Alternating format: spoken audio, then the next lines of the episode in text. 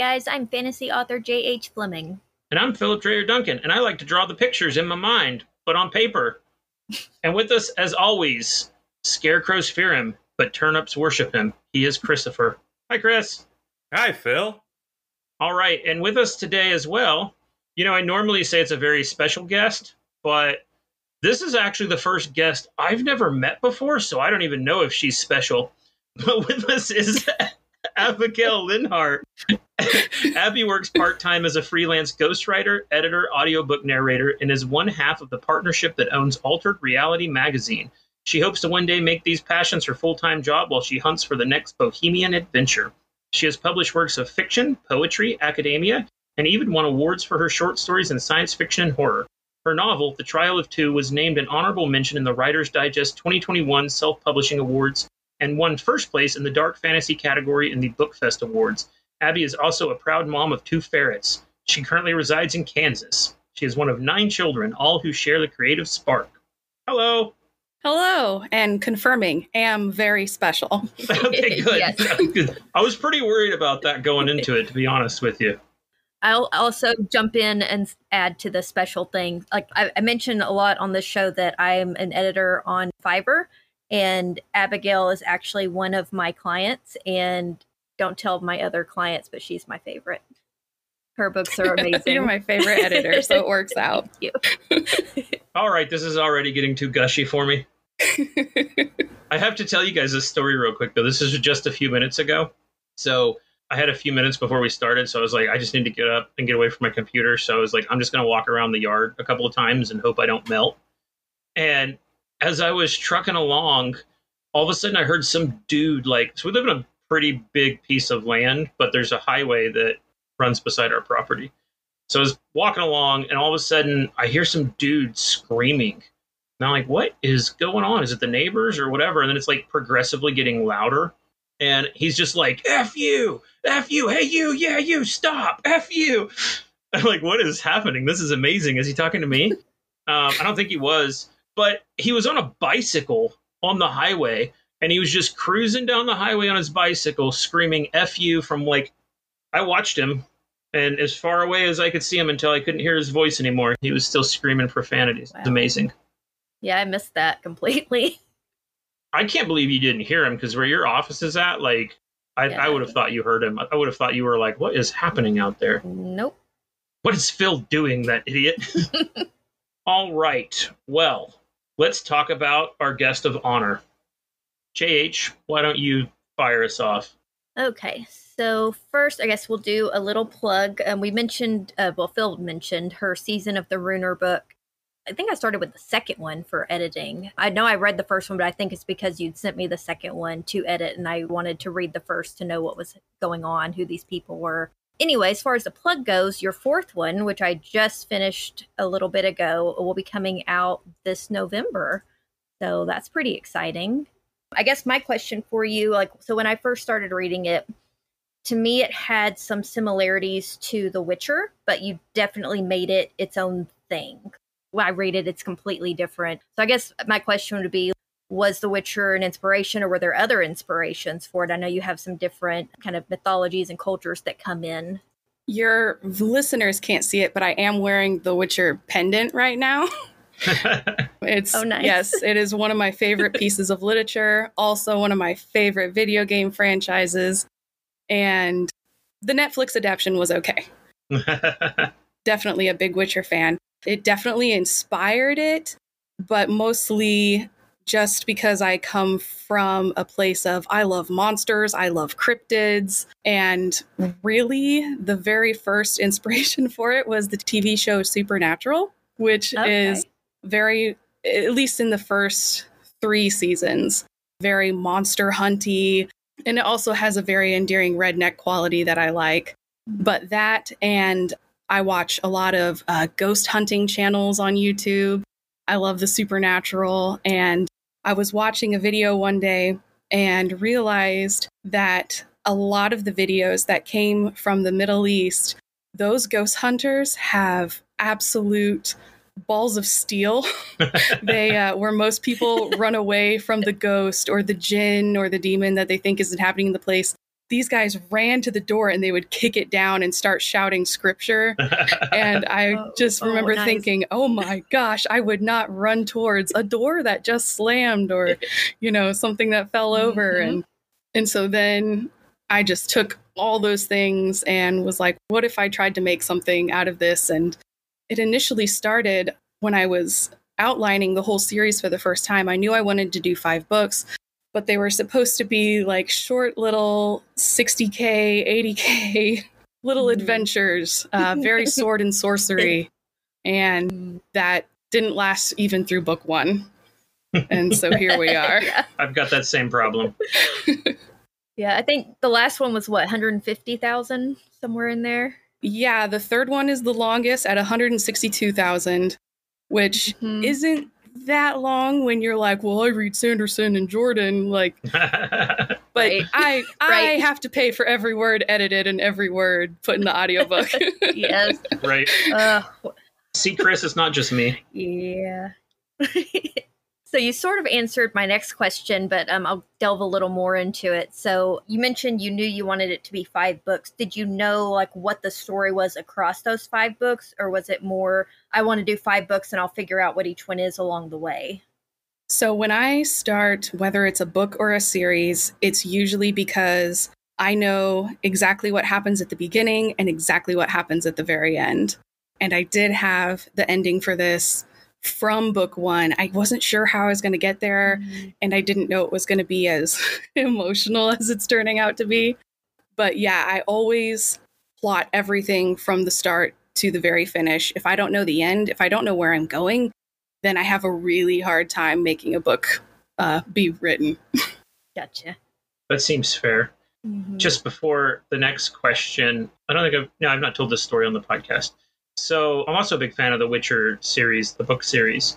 I hadn't read it for a long time because honestly, the way like other people had described it to me made it sound like I don't know some kind of like He-Man thing, right? Or like some kind of Conan, He-Man. Like this dude's just you know rolling around killing monsters and sleeping with all the ladies and stuff. And it's just I like love I know, Robert E. Howard, so that makes perfect sense. but I was like, that doesn't. I mean, all right, maybe at some point I'll get around to it. And then JH and I were at a convention in Memphis, and this guy came up and started talking to us, and he worked for like the Tennessee State Parks or something. He was like, I guess technically like wildlife conservation agent or whatever, but he took care of buffaloes. Like he had a buffalo ranch he was responsible for. That's what I remember.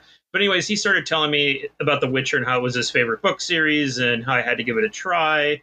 And so JH got me the first story collection, book one, right, for Christmas or something. And I finally picked it up and I read to the Beauty and Beast story. hmm And I was like, we need to go to Barnes and Noble, I think, right now, actually, because I think I need the entire series. And then it was the um, in the second collection, the the mermaid one. yeah. I thought the ending of that was so just utterly brilliant that immediately I didn't care what happened in the rest of it. I it was just that one ending for that one short story made it one of my favorite series of all time.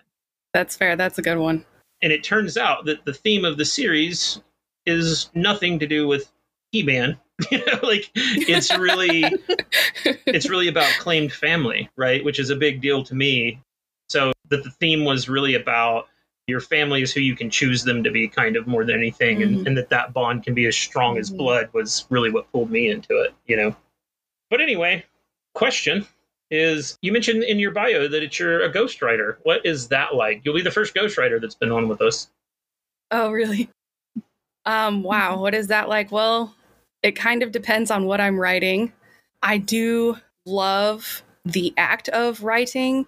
And so I think that makes me love ghostwriting. I know a couple other ghostwriters who are like, yeah, it's whatever and don't have a lot of feelings towards it. But I feel like I love it, even though it is the hardest writing I've ever done. If I'm writing something simple like a modern day romance that's how i got my start was i wrote an erotica trilogy for someone but then i got to move into things i like more like fantasy but the fantasy can be very difficult Mhm. I've done a couple series for people and when they come to me with an outline and they say, here it is, just write it, that feels so simple compared to when someone comes to me and they're like, I don't know, I want it to like have dragons or something. And then the next thing you know, I'm world building, I'm making histories, I'm making characters, I'm doing everything I do for my own, but for someone else. And that can be really nerve wracking because I don't know if what I make is going to be exactly what they imagined. Because I know first, I could never hire a ghostwriter because I'm too controlling of my own writing. but if I did, I know I would do everything I could to make sure that it came out exactly like my vision and and so I get nervous that I can't do that for some people. I mean, everyone says that I do brilliant work and that they love it. So I have no reason to think that, but I do every time anyway. I'm also afraid sometimes that I don't have enough details or that if I make up a detail to fill in a gap, that they're not going to like that. And then I have to go back and take it out and, you know, search for everything that had to do with that. And it's just, a lot of work and a lot of anxiety. And for some reason, I love it. sure. So are, are, these like, I just, I'm completely ignorant to ghostwriting. So are these like contract jobs that you're taking where somebody like has an idea, but they don't think they can write it necessarily? And so they contract you to write it? Yeah. So kind of a little bit of that and a little bit of most of the erotica that I wrote for were just people who had, you know, masters in marketing mm-hmm. and were selling thousands of books a month and okay. you know, they couldn't write quick enough and so they hire five or six ghostwriters to write, you know, sure. six trilogies under different pen names and that's how they make their money is by, you know, selling those books. So sometimes it's that, other times it's people like, oh, I want to write this book, but I don't have time. Well, I know how much time it takes to write a book, so that's fair. Sure. And then, um, and then sometimes it's people who are like, I just don't know anything about writing, but I have this idea and I think it's good. And can you make it happen? And then I do my best. Okay. So is it anything like the TV show from the 90s? Don't know that TV show. None of you do. I'm not that much older, no. I swear. I was watching cartoons in the 90s. I was way more interested in Spider Man. That's fair. Yeah, get it. Spider Man series. That was the best. That and the X Men. I loved X Men. Love it. Do you know they're bringing it back? That's what I hear. That's, I heard. I'm very excited. Yeah, me too. Oh, right. So, another thing we mentioned earlier was that you narrate your own audiobooks. What is that like? So, I don't do my audiobooks, or I don't okay. do like my books. I read way back when I was first getting into narrating that you should never narrate your own audiobooks. And I couldn't anyway. All of my main characters are big, burly men, which my voice is not suited to. No, it's fine. You can do it. Give us your best big burly man voice. Oh, I don't. Oh, I, I don't have my pop filter on but uh, so I, I do other people's audiobooks for them. I have three more coming up here in a little bit. I just got done narrating The Shadow's Sister by Kate Sager, which is kind of a romantic fantasy fairy dark thing. They're very good. Cool. I don't know how to describe them. They just they fit into so many genres. But I got finished with that. I've done a couple for her. I did um, a cozy mystery series a while ago.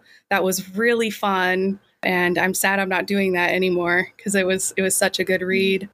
But uh, it's also really hard work, especially in the summer, because you cannot have your air conditioning on because my mic and software pick up, you know, they pick up my stomach growling.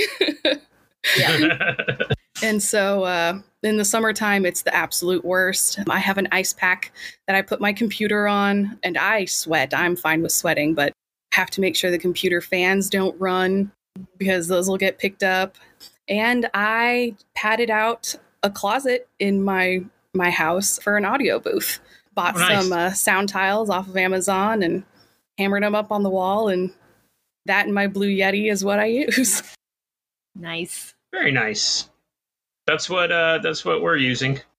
we have the same sort of issue we have been when I mean, you know, we were we've been working on the novel, but we record in the same room that I'm in right now and Mm. we have to turn the air conditioner Mhm. off because it will pick up everything. Mhm.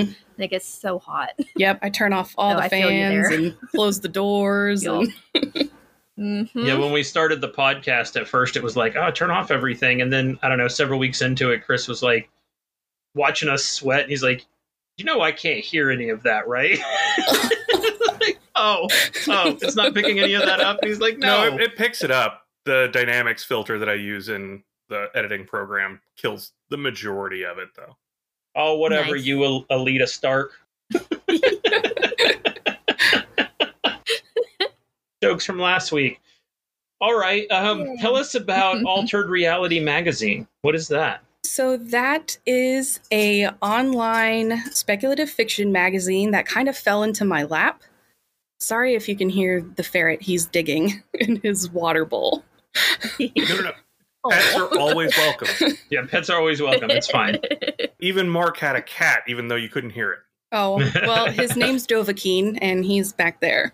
Oh, Oh. nice. That's great. oh, I love that. He's a he's a good boy. He's 8 years old, so he's a grandfather and he recently lost his sight.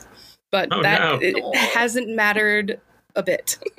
Do you know I had a a roommate once that had a ferret, and that ferret destroyed every hat I owned Mhm, and every Xbox controller. mhm. So like it destroyed so many hats and Xbox controllers that year when we set up was like I was like 18 years old, right? So we didn't have any money really. We had a Christmas tree and it was like, well, what are we going to put on it? Because we don't have any decorations. So we used all the destroyed Xbox controllers Nice. and hats as our Nice. Christmas tree decorations. His ferret was a little monster. It'd go under the couch. He'd be sitting under the couch watching TV or something, and it would just like stick its head out underneath and like bite your Achilles or something Yep. and then run away. Yep. You know? Little ankle Oh. biters. Oh. Anyways, sorry. Altered Altered Reality Magazine. Right. so I have an acquaintance in the writing world, JV Hilliard, who I've worked with on a lot of projects. And he knew someone who had the magazine and she had been running it for years online. And she was getting ready to retire from it, but she didn't want to shut it down. So instead, she gave it to him and then he kind of gave it to me. And we work on it together. and we have a couple readers and a couple editors that work with us on it as well. It's a free magazine, so everything about it is free right now, except for all my time that it eats up. I'm actually in the middle of editing for the quarterly. It'll be out August 15th, and the theme for this one was summer camp horror. Nice. So that that's been really fun to read for and to edit for and to compile. cool. But uh, yeah, we have a lot of people that she brought over that write serials, and uh, we post them up there. We have a few sponsored ads now, so we're starting to grow a little bit, starting Nice. to get get a little bit of traction. But yeah, it's it's really fun to work on, and again, a lot of work. Very hmm. cool. So, how do you go about altering this reality? Oh man. with gusto and with fervor. This is why Yes, best answer. this is why we have Christopher here for the bad jokes. Captain Bad Jokes. That- I've actually never been asked that, so that's that's pretty great. All right, well, let's jump into some craft for a minute. JH, want to take the first one? Yeah. Um, so you mentioned a bit that you know you do plotting. How extensive is that plotting? Do you have any pantsing tendencies at all? And how, I guess, for world building, how detailed do you go before you start writing? Hmm. So I'll use my Runner series as an example since that's like the biggest thing I've worked on in a while. I am a 100% plotter down to the scene. So I plot, I start big, I do what's the beginning, what's the, you know, the middle peak, and then what's the end. Then I'll fill that in with chapters, and then I fill those chapters in with scenes. So I outline down to the scene. And I get all the time, oh, well, I'm a pantser and I just let the characters do what they want. And that has its place. And to be honest, I do let that happen a lot. A lot of times my outline gets derailed. A lot of times I'm putting in tons of chapters or taking chapters out. or uh, inserting little arcs or taking arcs out. I actually I take out more than than people think. In one novel, I took out forty thousand words worth of Oh wow, of uh, Oh. that's half a Of- novel. is yeah. Well, the novel still came out to 120k, so I'm sure it was fine. but you know that that's the editing part, and really outlining does not stop the flow or the natural progression or the my characters took over areas. The only thing that outlining stops me from doing is having writer's block. So every single day I sit down, I know exactly what's going to happen in these 1500 words that I'm going to write before I go to work. So I never never am stuck. I'm a big fan of you can edit a bad page, not a blank one. So even if I am like forcing these words out, you know, at 5 a.m., just trying to get stuff written before the day starts, I know that I can go back and make them better, or I can take them and put them somewhere else, or just getting the scene out uh, really helps. So yeah, I'm a hundred percent plotter, and I forget what you. Oh, you said world building. When it Mhm. comes to the Runner series, I divided it up the way it is on purpose. So I only had to build one culture at a time. Um, so you know, the first book takes place on Elmira. The second book takes place on Gia. The third book is on Carwen, and then the fourth one's on Alika. And I did it like that. So one, it feels kind of travel-y, a little bit adventure-ish sure. but then also so that way I can slowly build up the world that it takes place in because everywhere in that world is so different. All the cultures are mm-hmm. vastly different. They have some of them have straight up different magic systems, they all have different beliefs. I'm telling this to you like you haven't read all of them. I, I haven't. And- well, you know, yeah, Chris and Phil haven't. The listeners haven't. It's fine. And so I do save some of that world building for when I get to that book.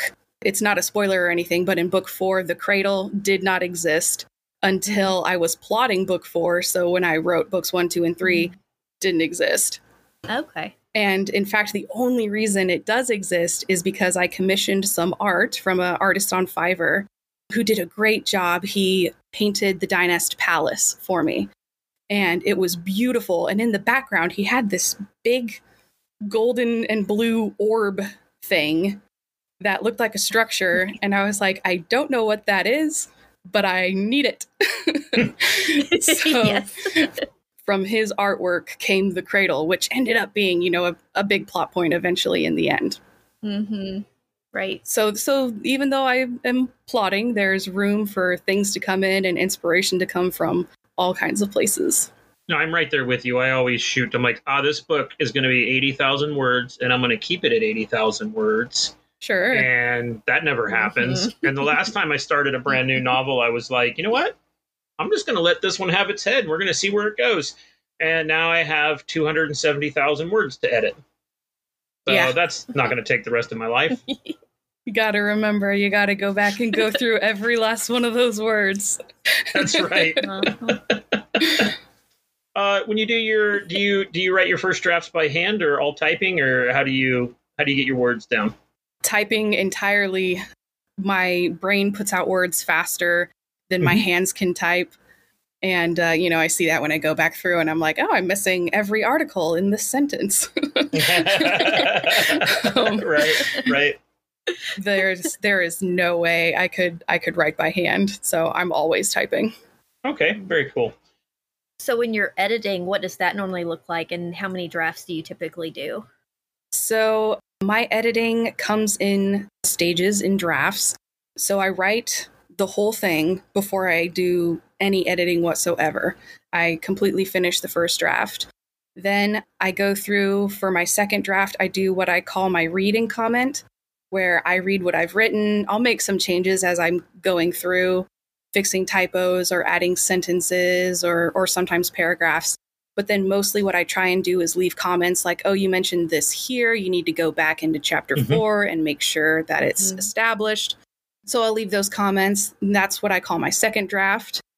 Then I'll do my third draft where I go through and address those comments, adding in things, taking things out, moving chapters. Uh, one of my biggest examples of that is the, I think it's chapter four in book three, was initially the last chapter in book two. And my beta readers were like, no, no, no, no, that takes away from the whole book we just experienced and shoves us somewhere else right in the last chapter, and it's not a good idea. And I loved the last chapter, but I went ahead and cut it anyway, but I held on to it. So my beta readers get my fourth draft. So I make four drafts myself, and then I send it off to my beta readers. Sometimes I do alpha readers and beta readers. What's the difference? Just who comes first. Oh, Uh, so alpha readers will come first, and then I'll make their changes and then send it to beta readers who come second. I hear people use that that terminology all the time, like online, and I'm I'm always like, I don't know what that means. I don't know what I don't know what alpha readers are. Yeah. Yeah.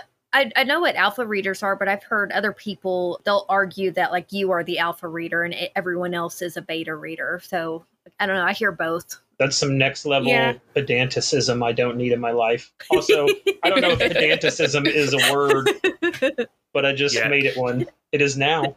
Hashtag pedanticism. Make it a thing. I it, it works. It All makes right. perfect sense. I was actually gonna that was gonna Yep. be my next question was about, you know, when you open the door for your first readers. So you have a team you call your alphas. That's a I'm assuming a select group of people. Actually, I only have one alpha reader right now because everyone else fell through. And to be honest, if someone sent me a 164k novel and said, "Please read," I would say no. Um, I'm right there with you. so so i'm i'm very very blessed to have the readers that i do and i only have one from each group but they're still just absolutely invaluable just because i do so many drafts myself you know you're you're your own worst editor. You everything Sure. makes sense in your head and things I, I took out i think are still in there and then i'll rewrite a chapter thinking that the x thing is still there and it's not and so they're um they're really great and i'm very lucky to have them. But then i think jh you get about draft six is what ends up in your inbox yeah, that's usually pretty clean by that point. I mean, it must work. I haven't heard any fun stories. any fun stories I think I think Chris was alluding to he hasn't heard any fun stories from from JH about your books. being- oh, oh, yeah. Not that she would talk about I do have. any bad books that she gets. oh Okay, gosh, listen. I've had some doozies. I'm going to be but- honest. JH is not the angel she pretends to be. There is one in particular that we have talked about on numerous occasions, and I won't say names, but it's really, really, really, really, really funny. Really funny. It's so. So here's here's the thing though too is Not in a good way. they hired her to edit this book for this person. It was the most absolutely ridiculously bad thing ever. And it was so painful for her to go through it. And she did it. I've, I've had a couple of those So she did the mm-hmm. job and sent it in, right? And then they decided to mm-hmm. reject all of her changes and so, No, no, no, no. They. That's not what happened. close enough. i've had that happen it's awful Yeah, they published it with my changes, and then I think later the author took it out of the press and republished it themselves without any of my changes. Yeah.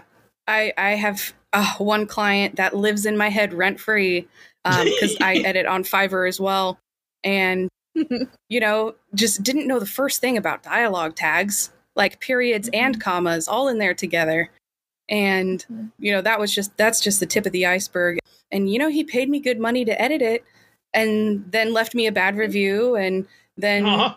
Oh no! did not use any of the edits and i was like well why did you do that that was hundreds of dollars i don't Yeah. understand I know a few Oh like gosh. freelance editors who've been doing it for years and years. And like I saw one of them even posted on her Facebook the other day. She's like, listen, as an editor, I've come to expect that people are going to be jerks. And you know what? Mm. I'm fine with it.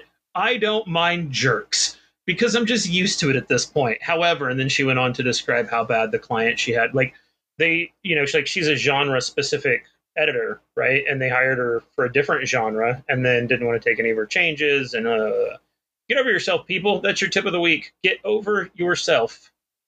well, and so here I've been in the publishing world and self publishing and writing. I'm an editor, I'm also a writer. To this day, when I get that Fiverr alert that says consider it done, and I know JH has sent me back my edits, I still cringe and I still want to cry because I know she's going to say things in there that are going to hurt my feelings. But oh, I'm uh, sorry. Like, no, no, no, no, no. I, you know, I love to suffer, but but I know it's going to be good for the book, and I know it's good for me as a writer to get this feedback, to make those changes, and you know going forward, it it does make me a stronger writer. And you know, as an editor, I know that, but then as a writer, it's like, oh no, she's she's gonna say mean things. if it's any consolation, I promise you that the things she says to me about my books are so much meaner. I promise you. We can compare well, notes no. sometime, sometime if you like. this character's stupid, and I hope you kill her. I've left some comments like that on client work. Like, no, dumb. um, but no, I, I appreciate everything you've done and and that that's just what I tell myself. You know, it's like I I know how much it sucks to get back edits, but it's gonna make the book so much stronger. And I hope mm-hmm. I always tell my clients that I always tell them take everything I say with a grain of salt. But please know that I have the book's best interest and nothing I'm saying is out of malice. I just want it to be stronger. Mhm. Yeah. Same thing. I don't set out to try to, you know, trash mm-hmm. anything or hurt anyone's feelings or, you know, just be mean just for the sake of being mean. Like it's it's the same thing. I I do want the book to be better. And if I ever do come across like, oh, that was kind of mean or cold or whatever, like let me know. I I did not intend it, and I'm so sorry. No, okay, no, no, no, no, no. It it. it it never happens. It's it's just the fact that okay, uh, you know they're they're my darlings. But you know mm-hmm. you need to have a thick skin. You need to be able to take criticism. Mm-hmm. Very true. Yeah. Very true. Agreed. On that note, Jake, do you want to ask the last question that we had lined up? Oh yeah. So, um, any advice for new authors? My standby advice is outline typically, uh, but I think I've hit that nail on the head several times. So, my biggest piece of advice is if you want to write a book, you absolutely have to be a reader. Oh, I love Please it. Please read before you sit down to write. That's my go to. Yeah. I, I run a, a fairly active fantasy writers group on Facebook, and the topic of anime and writing came up and I had to write a big long rant on my Facebook wall about how you can't just watch mm-hmm. anime and then think you can sit down and write a book just because you get inspired, which is great watching, you know, those shows and the drama and the action and some of them the the world building and the magic and people are like, oh, "I want to do that, but I'm not an artist, so I'm going to write a book."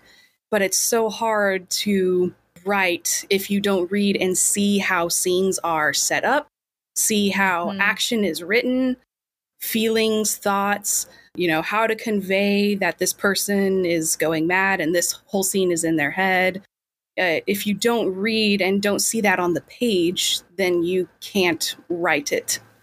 Uh, you just can't. So that's my advice: is if you want to write, read first. Yep, hundred percent. Yeah, I'll I'll have that same thing with uh, you know obviously you can get inspiration from anything i'll get some from you know video games oh, um, oh yeah you know, get inspiration shows, whatever. from everywhere yeah and i think people experience that and if they're not a reader they don't understand like okay you have this inspiration but you can't just immediately jump into it there's a little more work you have to do so like you know mm-hmm. in our mm-hmm. case we're also readers so it's no big deal but i think a lot of people who aren't readers like they don't understand that part right so that is exceptionally good advice. I'd always say the same thing. No, I agree. I always say uh, whenever whenever somebody comes up to me and they're like, "Well, first of all, like I will straight just kind of be a jerk if somebody randomly comes up to me and wants me to read their stuff. I'll ask them like, "How often do you read?" Mm. And if the mm. answer is no, then I'm like, "I'm not reading it." And then even if the answer is yes, I'm still probably not reading it, just to be real. But I always say that like our our industry is very unique in that like people it's the it's like the only industry it's like the only art where the equivalent is is they're like they think they're going to write a book and make a lot of money and it's the equivalent of being like, "Hey, I'm gonna I'm gonna be a starting quarterback for the Kansas City Chiefs next year," and you're like, "What? Do you play football?" And they're like, "No." Like, do you? I watch you, a lot of football though. practicing? have you been training? And they're like, no. And you're like, do you watch a lot of football? And they're like, eh, not really. I just, I'm compelled to do it. Like, that's not how this works. Like, you have to practice and Nope. stuff. You have to get good. I'm, s- I'm in from almost every case, you know? I'm from Kansas. I'm sorry, you're not the next Patrick Mahomes. and on that note, let's do the news.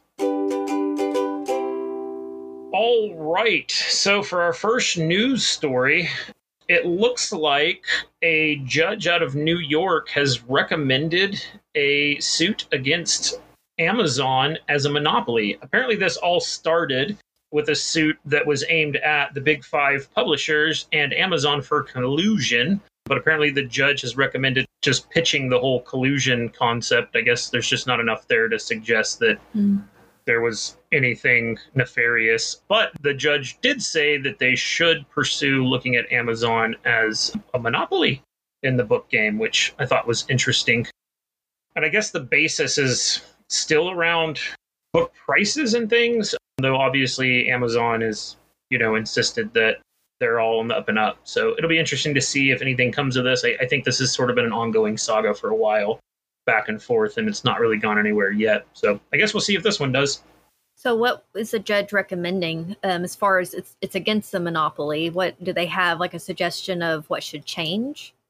From what I'm reading, he's just suggesting that they should go ahead and they have enough stuff to actually say the allegations can't just be thrown out out of hand. It's not even a at Okay. that point yet. It's just a matter of yeah, it looks like this does make sense to actually take to court. Gotcha. Yeah. Okay, for the next bit of news, this one's actually a bit of a sad one. So, Fantasy Magazine, which we mentioned Arley Sorg um, when we talked about World Fantasy some episodes back. He's one of the editors of that magazine, but it is shutting down. Uh, apparently, their last issue will be this October. So, um, they just haven't gotten enough traction to keep it rolling. That's a bummer. We don't like to hear about Yeah. things being shut down. Can confirm running a magazine, even online, very, very difficult. And can be disheartening when you don't see those numbers going up or interaction with the website going up, stuff like that. So that is really too bad. Sure. Yeah, like I said, we did meet Arley at um, World Fantasy. Super nice guy. So I super hate that. I mean, you know, hate it anyway, but it's it feels more personal when it's you know people you know that are involved. Yeah, Mhm. Arley was uh that dude was a hoot. I loved that guy. He Mhm. was so much fun. All right, and our next one is Wattpad's publishing scheduler has launched. I've already said it before. I'll say it again. I never actually used Wattpad, so I Mhm. don't really know a lot about it. But essentially, what this does is it allows, I guess, the creator to instead of just having to hit publish when they're ready for their story to go out, they can, you know, sort of schedule segments of their story or pieces of their story. So, you know, Mm. you can kind of get a flow going. So that's cool. That is cool. That'll help them compete with uh, things like Kindle Vella that allow you to Mhm. schedule things out several months. Yeah, there's a, isn't there another one in the game for that? Because Wattpad's sort of like it, it's just like Vella, isn't it? Where it's like you just kind of write your like a piece of a story, you kind of Mhm. serialize the story through it. Isn't that what you do? Mm-hmm. Yep. Okay, cool. Nice. I gave JH the All hard right. one. oh, it's not a hard one. Uh, okay, I don't know how you pronounce this. So I'm going to do my best. yeah, there you So- go. It's not hard. Raichu Alna Pulse Holding Group um, has bought audiobook company Audioteka. So I've never heard of this. I don't think Phill has either, but apparently it sold for about 18.5 million. That's assuming I converted that correctly. According to an article on Good E-Reader, Audioteka offers audiobooks in nine languages across 23 countries. So, yeah, that's pretty impressive. That's a huge chunk of money. So, my guess is they're going to be, I mean, have to be like a competition against Audible. That's what comes to my mind. Obviously, at this point, nobody's truly competing with Audible, but it's good to know that there's another successful audiobook platform Mhm. out there. Mm-hmm. And you know, I think it's obvious at this point, JH, that 12 episodes in, this isn't just about sharing the news. It's an excuse for us to learn about our own industry because I knew nothing about Audioteka. You were correct. Virtualna Polska. And if we need to double check that, Bunny is fluent in Polish and would actually be able to pronounce it if you oh, would. nice. Are you sure that's Polish? Polska is Yes. Poland. Yes. It's, it's I Polish. Okay. can Yes. Confirm. You, my wife is fluent in Polish. Do I think that means Polish? I may not know a lot of words. I know when I can go, babe, babe, what's that say? All right. Well, just moving on from my dumb comments and Chris making fun of me. I know I've got the first AI story, Chris, but you hmm. know we've got to start the AI segment the right way. We do. We do. In our continuing coverage of our robot overlord. All right, so I've heard a lot of chatter. I did I really do have some like pretty robust notes on this because I really went down a rabbit hole. And basically I'd been hearing a lot of chatter about Grammarly and AI. hmm Now, some years back, I played around with Grammarly a little bit, and what I used back then and what I still think of to this day as their core solution, I would not be AI, right? It's sort of um, in the same way that all cool software solutions use algorithms. hmm That's what it essentially was: is algorithms to try to identify spelling errors and grammar errors. You know, spell checker on steroid, basically. Whereas an AI platform is supposed to be sort of self learning, right? So, in other words, like old school Grammarly, they'd have like a little box I think you could check to say, I disagree with this, I disagree with this. And, you know, they would sort of collect that data and say, okay, in these instances, when sentences look like this, so many users have said this isn't right. So it wasn't like a self learning process, it was a gather data, make changes process which was the main difference to me. But, anyways, I keep seeing all this chatter about Grammarly and AI. And the other day I saw a post from social media from Cat Rambo, and it was to the effect of Grammarly just announced that they've been using customer work to train their AI. If you still use Mhm. their service, stop now if you care about your copyright. Um, so at that point, I was like, okay, it's time to go down this rabbit hole a little bit and see if I can sort of figure out what's what with Grammarly and the whole AI thing. So here's what I found. Grammarly does now offer a sort of ChatGPT type thing. They call it Grammarly Go. Mm. Um, and so this is a different solution than the grammar editor that I was familiar with, right? So now they've got multiple solutions that they have on option. So Grammarly Go, the description they have on their site is use Grammarly Go to unblock your ideas and enable accelerated productivity for teams and individuals. Click the green light bulb icon to compose, ideate, rewrite, and reply with an AI Hmm. co creator informed by your context and goals. All right, so that sounds to me, I guess, a lot like ChatGPT, right? So it sounds like they are promoting an AI solution. Mm-hmm. Okay, cool. So, but what about our data? What about our copyright and all of that, right? And then the bigger question is, you know, really going back to that older solution of the grammar spelling checker thing. Would that information be used to train their AI solution? I think those are probably the big questions. So I dug around through their site for a little while to see what I could come up with. And the one thing one thing I found is they have a comment in there that is the first step is choosing high quality training data for your system to learn from. In Grammarly's case, that data may take the form of a text corpus, a huge collection of sentences that human researchers have organized and labeled in a way that AI algorithms can understand. If you want your AI to learn the patterns of proper comma usage, for example, you need to show it sentences with incorrect commas so it can learn what a comma mistake looks like. And you need to show it sentences with good comma usage so it learns how to fix comma mistakes when it finds them. Like, okay, cool, that makes sense. That sounds like how, yeah, you would train an AI, but it doesn't really comment to, I guess, the sort of questions about like what data are they using or whose data are they using, right? Mm. So I dug a little deeper, and they have an FAQ for Grammarly Go. How does Grammarly Go use my data? And in there, I found a statement which reads Grammarly's product offerings only access text when you have the product activated. So that either says a lot or it says nothing. I'm not sure which. um, another statement under the same section any information used to power Grammarly Go, such as prompt type, prompt text, and the context in which it is used will be shared with our partners for the sole purpose of providing you with the Grammarly Go experience. We do not allow any partners or third parties to use your data for training their models or improving their products. Okay, so pretty adamant about the safety of your data and that they don't let other parties use your data to train. But again, it doesn't specify if and how they're using your data to train. They had a link to their user first approach to protecting data security and privacy, but again, that was really just all about protecting data, and I didn't really see anything in there about training AI. So the moral of the story is I couldn't find anything definitive on their website. I could not confirm sort of what she had said that they had admitted to that. I couldn't find anything to that effect. I couldn't find anything one way or the other really. I did find an interesting article that had came out a few months ago and that was on protocol.com. And the article was called The Grammarly Trade Off Is Better Writing Worth Exposing Business Data?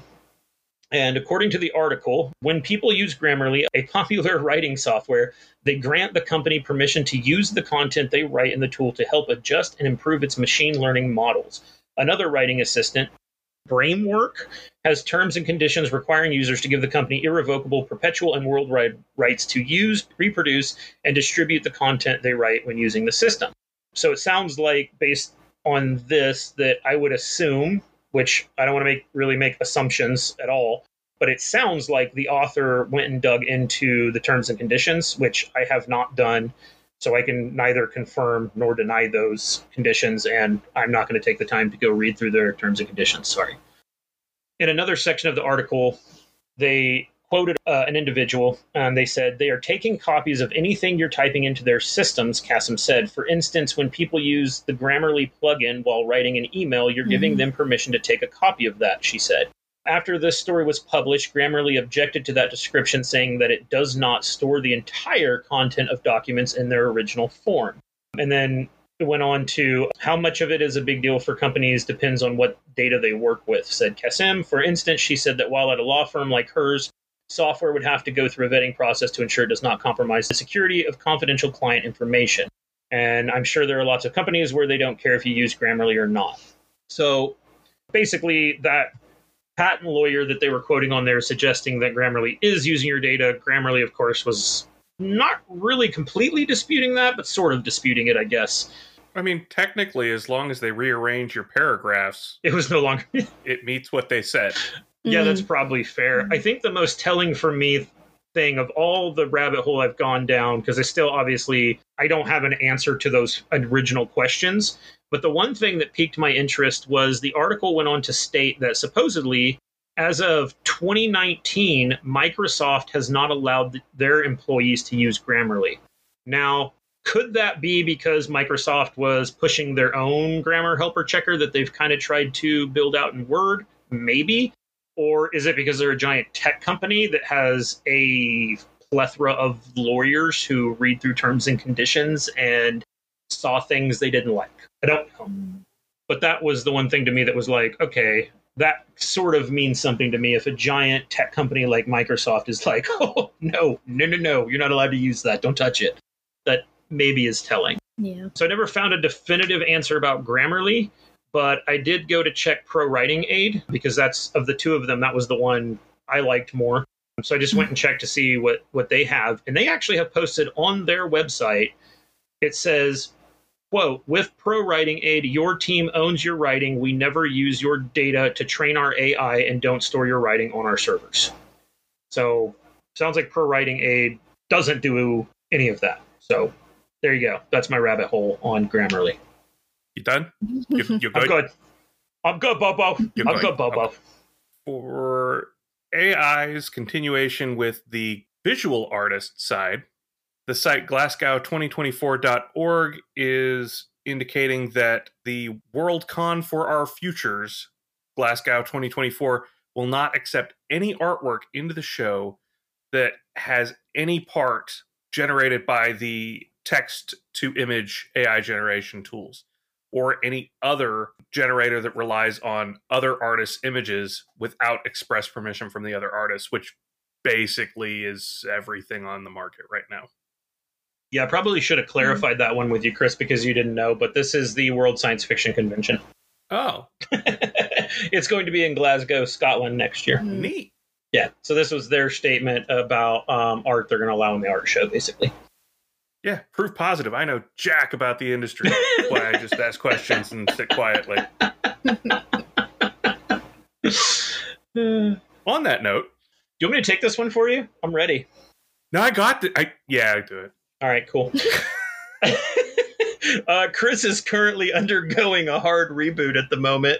Uh, so, our next AI story SFWA has compiled a list of what is essentially various authors who are a member of SFWA. Their you know blog articles and posts and things about AI. SFWA has kind of collected those all into one place. We'll put it in the show notes. But if you want to see what other authors are saying and thinking about AI. It's a pretty robust list. You know, it spans for several months now of, you know, different science fiction fantasy authors and their thoughts about AI, and it's on SFWA's website. All right, and as Chris is still firing back up, our final AI story for this week. Um, I'm this... sorry, Phill, I can't do that. I was just thinking I have an AI story I could tell, but I, then I was like, can I tell that story? And I can't. All right. So, anyways, this actually happened a few weeks back, but as promised, we will miss things on the show for sure. So, what had happened was supposedly a bunch of AI books took some of the top spots in the Amazon sales rankings, or rather, the Amazon bestseller list, if you will. I mean, it was suspected that these AI titles somebody was essentially using some kind of AI click farm through Kindle Unlimited to get a lot of page reads and drive mm. them up and take over the bestsellers list. An indie author named Caitlyn Lynch tweeted and said only 19 of the top 100 romance ebooks were legit. And it sounds like Amazon took action to remove all of those from the bestsellers ranks, but all those mm. books are still available for purchase. And so I guess, you know, if that's what's happening, if somebody's using an AI to generate a garbage book and then putting it up for sale, putting it on KU, and then using AI to click farm the book and basically read through it to up your page counts, that's how they got to the top of the list. Now, one thing I'm pretty sure Amazon, when they catch any sort of behavior like that, they will just straight up cancel the account.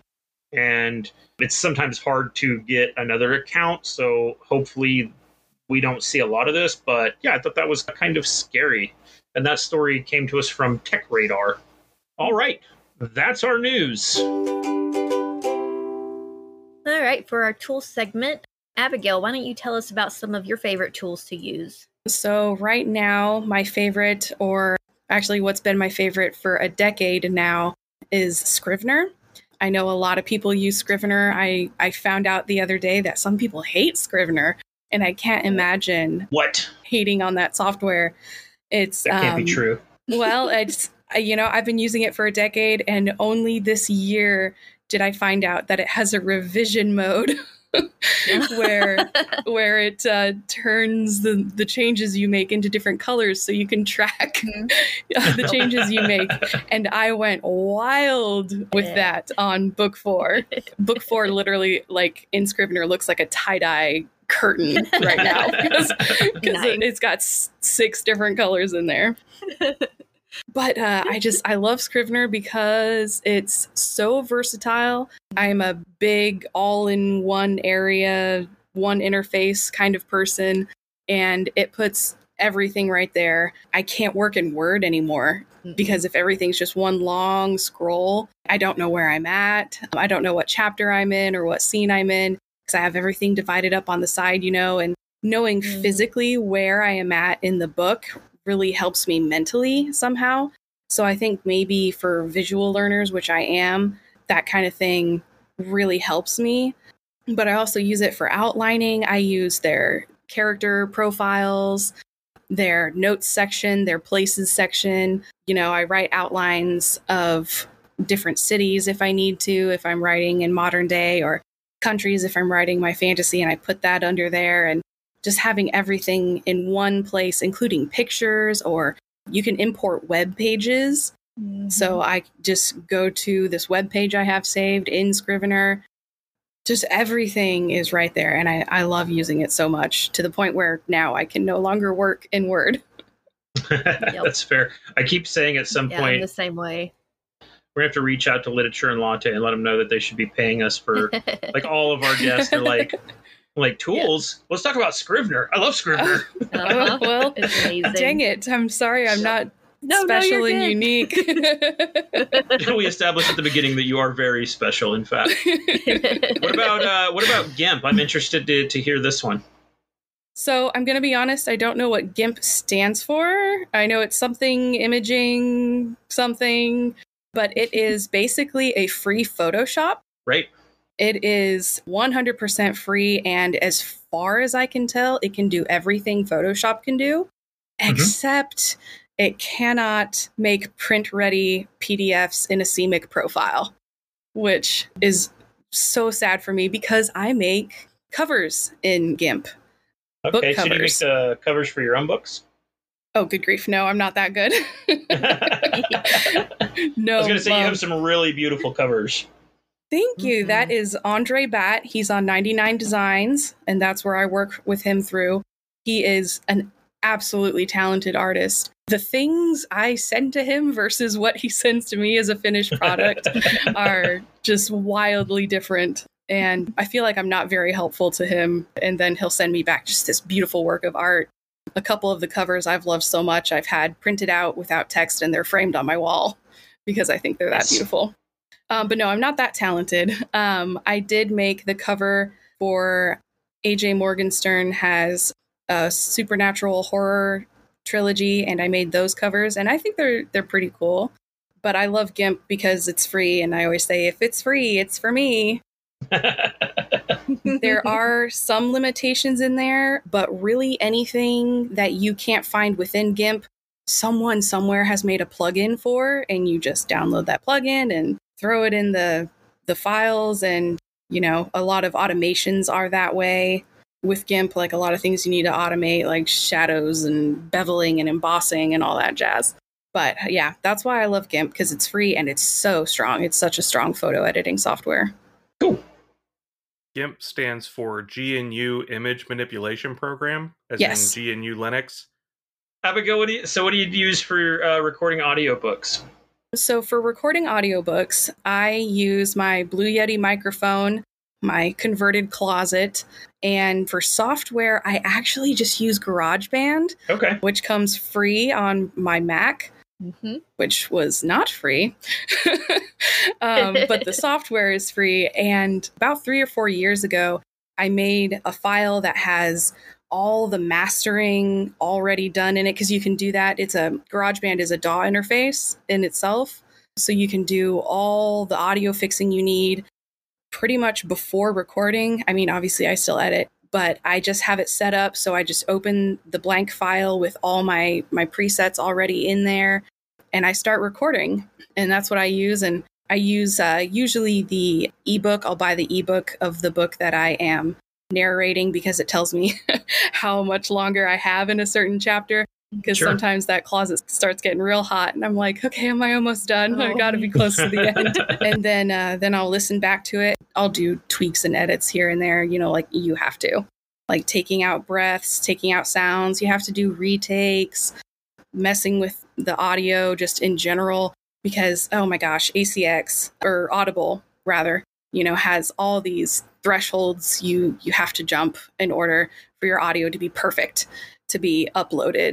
And uh, those those hoops can be hard to jump through, especially since uh, one hour of finished audio takes me about four hours to make. Ooh. So you usually pay your uh, audiobook narrators per finished hour. So, you know, my rates are disgustingly cheap right now because I feel like I'm not a professional yet. But they say if you're getting paid for it, then you're a professional. That's right. But uh, it's a lot of work. But that software, just being able to have all those presets makes it so much easier.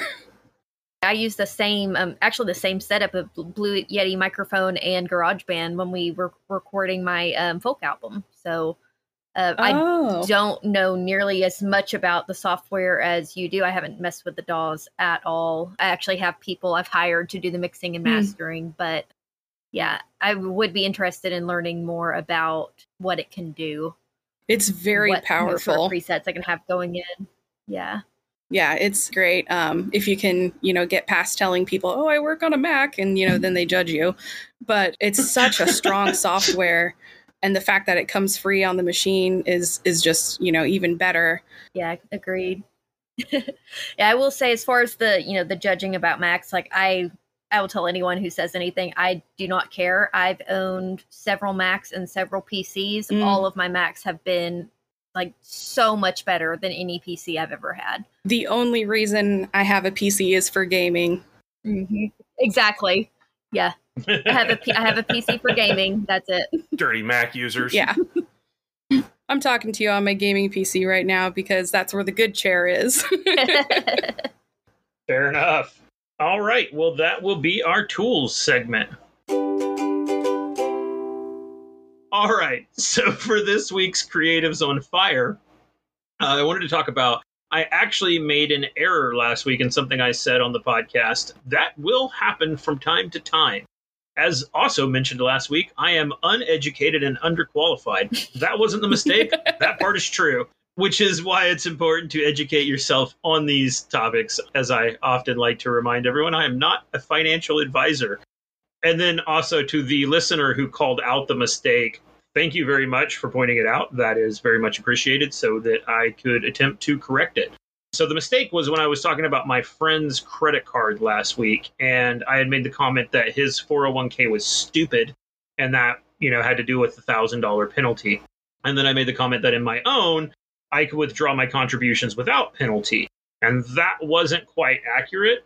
When I said that, I was actually thinking about my Roth IRA rather than my uh, my Roth 401k because there is a difference and it gets a little wonky. So I'm going to attempt to clarify this as a useful piece for people on the financial side of the things we talk about with investing and everything. So also just in fairness, I've not actually withdrawn anything from any of my retirement accounts. So I'm speaking more to theory and what I've read and learned rather than actually having to do it myself because I haven't taken any of my money out yet. All right. So, first things first standard withdrawal penalty for 401ks and IRAs. So, according to IRS.gov, a planned distribution before you turn 65 or the plan's normal retirement age, if earlier, may result in additional income tax of 10% of the amount of the withdrawal. IRA withdrawals are considered early before you reach the age of 59 and a half, unless you qualify for another exception to the tax form. That was my IRS voice. That was my taxman voice. I was about James to is looking at ask, me what for- is I that like- voice? I thought that was a good taxman voice. That wasn't good. yeah. no, it was great. Um, Thank you, thank you, Abigail. It's nice to have someone on who isn't mean to me. so the IRS also has a list of what they call hardship distributions, which can allow you to avoid the 10% penalty that I just read in the funky voice. And there's other weird little things, but I don't want to get into all that. I want to keep it very simple. So there's basically four investment vehicles to discuss here and kind of understand the difference between. You have the traditional 401k, you have the traditional IRA, you have the Roth 401k, and the Roth IRA. And the 401ks, both of those would be like your company sponsored 401k. So you have a job that has a 401k that you can contribute to. The IRA stands for Independent Retirement Account. So that's something you go set up separately of your job independently, right? Okay. So I personally have all four of those things. So it gets a little squirrely for me on which thing. So when you hear the term traditional, we're talking about pre tax, as in my investments come out before the government gets their cut of my paycheck. Pretty straightforward. So for either traditional, if I were to withdraw before the 59 and a half, I would get hit with a 10% penalty on top of having to pay taxes on that money still because I haven't paid any income tax on it, right? So I've got to pay normal taxes on it plus the 10% penalty. And that's on the traditional side. For my Roth IRA, I'm contributing to that. When you're contributing to a Roth IRA, that is post tax money. So, in other words, you've already got your paycheck, you've already paid taxes to the government, and then you go contribute it to your Roth IRA. And this is the one I was thinking about, of course, when I made the comment about being able to take my money back out without penalty, because on my Roth IRA, I can draw down my contributions without penalty. In other words, if I put $10,000 in, I can get $10,000 back out because I already paid taxes on that money. Now let's say I put 10,000 in and it's grown to 12,000. Well, the 2,000 that it's grown, if I drew those earnings out, then those would be subject to the 10% penalty and taxes and stuff. So, money I've put in on my Roth IRA, I can take out without penalty any of its growth, if I sell that out and liquidate that and take that out of that account, now I've got to pay the penalty and taxes on. All right.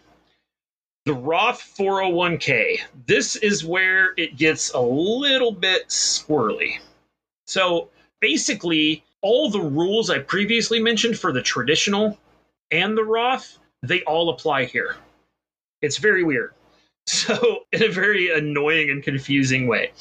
So I'm not even going to try to explain this myself. I just went and found what I hoped was a reasonable explanation from Investopedia.com. And it says you can withdraw a sum equivalent to contributions from a Roth 401k without paying a penalty or taxes because Roth contributions are made with after tax dollars. Any distributed earnings, though, are liable for taxes and penalties.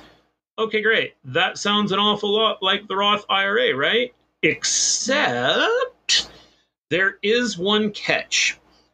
Early withdrawals have to be prorated between non taxable contributions and taxable earnings. To calculate the portion of the withdrawal attributable to earnings, simply multiply the withdrawal amount by the ratio of the total account earnings to account balance. Uh, what?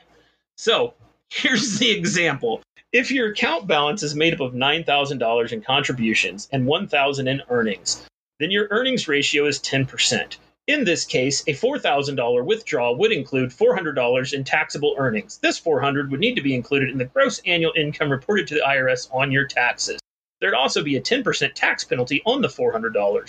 There are no taxes or fees assessed to the other $3,600. If that broke your brain like it did mine, then I will try another example for you from the Motley Fool. Any early withdrawals you take are prorated between after tax contributions and taxable gains. If your account has a value of 10,000, 9,400 from contributions and 600 from investment gains, and you take a 5,000 unqualified withdrawal, then 4,700 is considered contributions and is not taxable but that 300 of earnings is included in your income and you're subject to taxes and penalties on that amount. So, in the simplest terms, if you try to withdraw from a Roth 401k early, they won't allow you to just take your contributions. It has to be a split between your contributions and your earnings, and you are going to get stuck with a tax penalty unless it's one of the hardship things. That is I guess, how that works. And I actually didn't realize that last part about the Roth 401k and the wonky proration thing. So glad somebody called me out on my errors. Please always do that. Just not this week. Let me go a week in between errors, just so I don't feel completely broken. I don't want to end up like Chris, where I'm just smashing things and my chair's breaking and I can't contain myself on the podcast. Oh, no, it wasn't broken. These come off all right. it, it sounded very dramatic when it happened. They're heavy magnets. so, this information, what does this mean to me personally? It really only solidifies my own personal current strategy. I am currently contributing to a Roth 401k. I will continue to do that. When we did the Authors on Fire episode, where I really got into the investing and everything, I mentioned how whenever I leave an employer, instead of rolling my 401k into a new employer plan or leaving it as is, I move it to my IRA. If it's traditional 401k, it goes to my traditional IRA. If it's a Roth 401k, it goes to my Roth IRA. And that's just what I do, which allows me to control the investments and things. But then it also means that at some point I don't have to worry about funky 401k rules because now it's living in my IRA. And there's all kinds of weird things you can do, Roth conversions and things, but I haven't done any of that. I don't know that I will do any of that. I guess if I get into it, then we'll talk about it on the podcast. But again, the general advice, of course, is to don't withdraw from your retirement accounts, and that is generally pretty damn good advice. Uh, it was just in this particular instance, my friend had an opportunity to get himself out of a lot of debt heartache. You know, we did the math on that, and you know, even if he'd have been able to pay it off after that debt had dropped on him the following month, he was going to save like three thousand dollars probably by doing this longer term, having to pay it off over the course of a few years. He could have saved himself ten grand by doing this. So, and again, always take my financial blathering as what it is. I am uneducated and unqualified, and you should go learn for yourself. Now, because this is Creatives on Fire, and that was a whole bit about financial stuff, just to bore you, let's bring it back to the writing stuff. I thought it would be fun to talk about pen names a little bit. Abigail, do you have a pen name you've used? Actually, I just started a pen name. I'm a big fan of if you say something or put something out into the world, then you need to sign your name to it. And uh, so I do that with most of my, well, all of my, all of my books, all of my stories are under my name, except just this year I put out the first of my horror trilogy. I mentioned it earlier. Talked about the AJ Morgenstern books, and AJ Morgenstern is my pen name. And I've been putting out, or I put out the first book under that name. And I did it because I don't write young adult fiction. I'm not a fan of young adult fiction. I just don't mm-hmm. like it, but I'm I'm not the target audience, right? I'm, you know, several years past that. And uh, the Morgenstern books are young adult horror. And so to kind of keep it separate, and just in case they turned out to be really bad, I put them out under a pen name.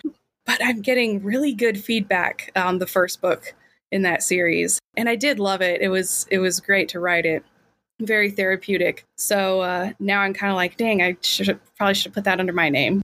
But they're AJ's books now, so. I mean, you could always change it if you decide to, right? Um, yeah, I could, I could, but I also like having that other profile out there. Sure. And JH, anyone who's listened very closely to the show will know that at one point I referred to you in one episode by your real name instead of JH, at least once. Yes. Once that I know of.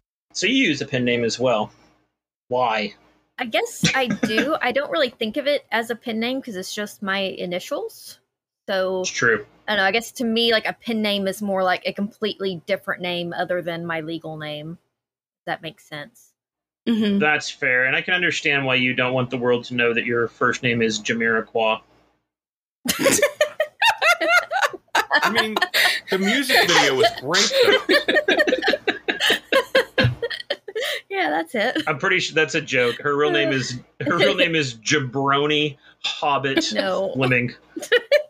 Jabroni Hobbit Fleming. I knew it.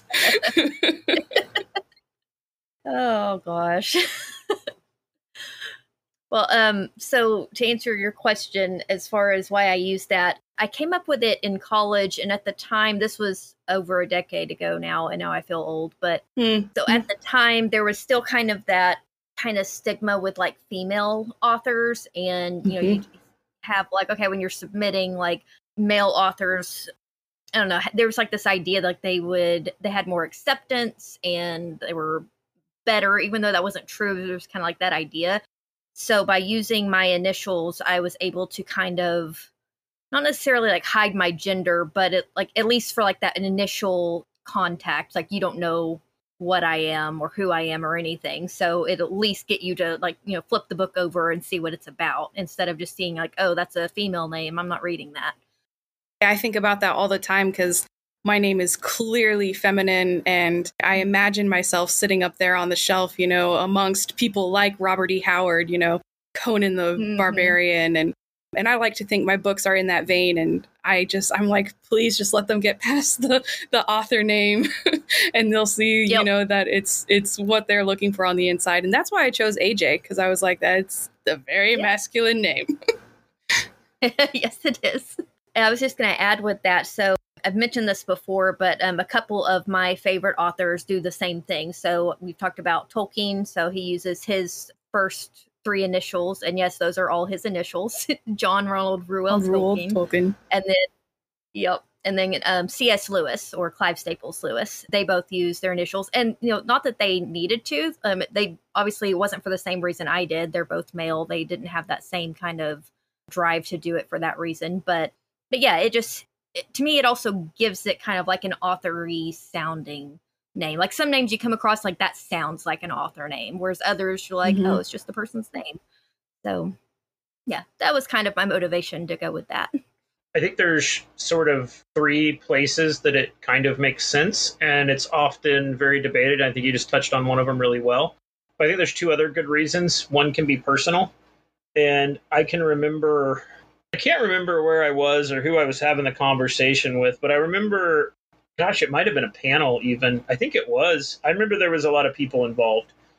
So some years ago, I found myself in a situation where some author was basically saying that there was never any reason to use a pen name, and anybody who used a pen name was a coward and all these terrible things. And so I just sort of casually said, Well, here's the thing. I grew up with a last name that didn't mean anything to me.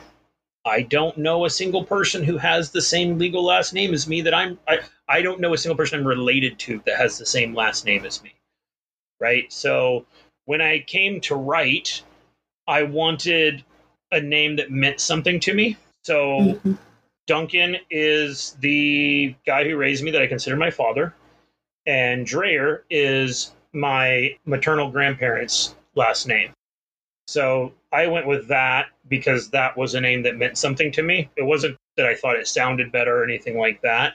It was a deeply personal reason that was very important to me.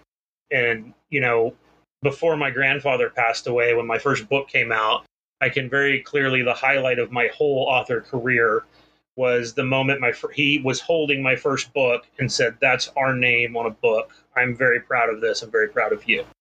Right? So, I think there's a perfectly legitimate reason on a personal level to use a pen name, and that anybody who has a problem with that is stupid. Now, from a business standpoint, where there's a lot of debate is about using a different pen name for different genres. And where the debate comes in is some people would say it's fine to like do it in the way like Abigail did it, right? So she was completely changing genres and age group even, right?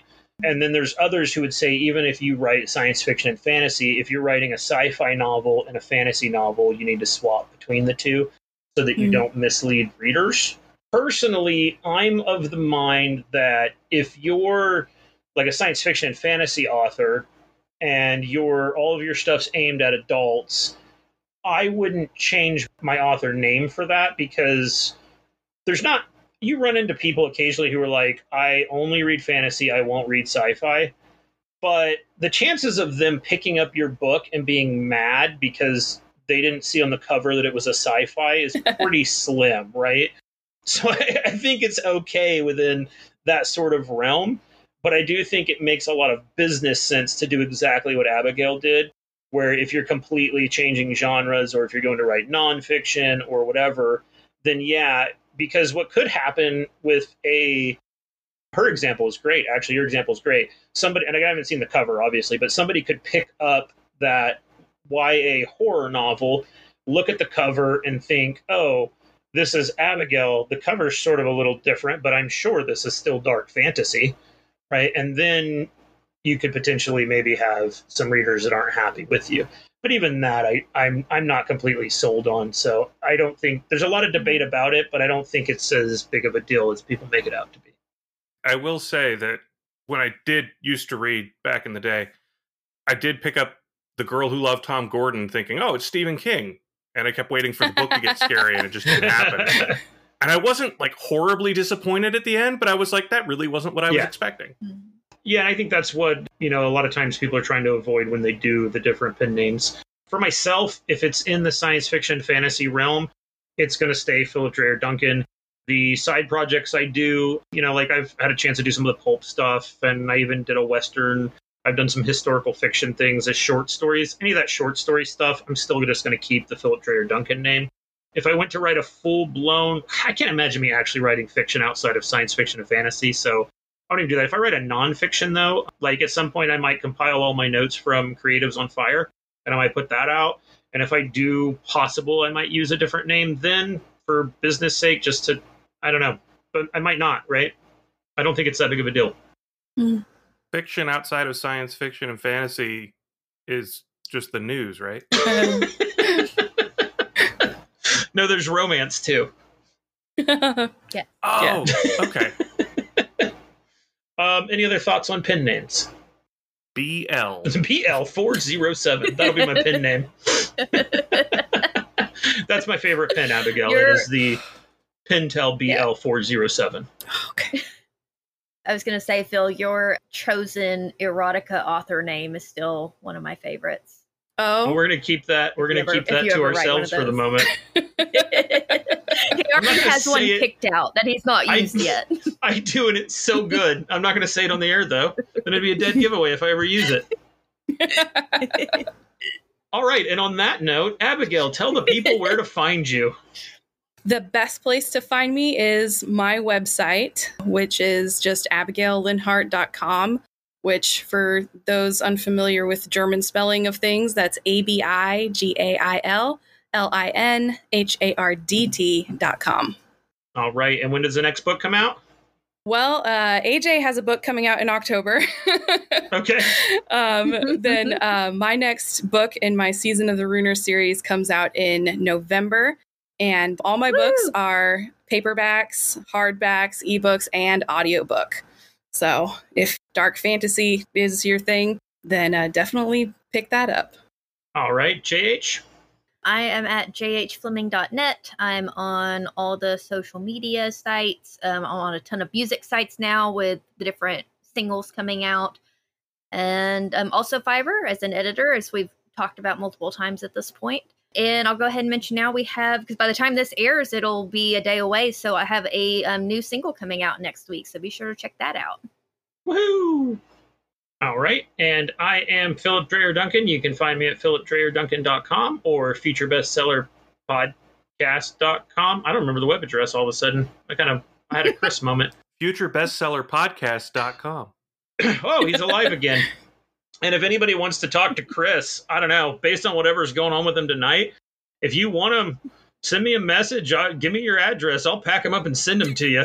he can find his way back home. It'll be fine. Thank you, Abigail. It was a pleasure to talk to you. Thank you for coming on our show. Mhm. Thank you for having me. It's been such an honor and a pleasure talking with you guys. You as well. Thank you so much.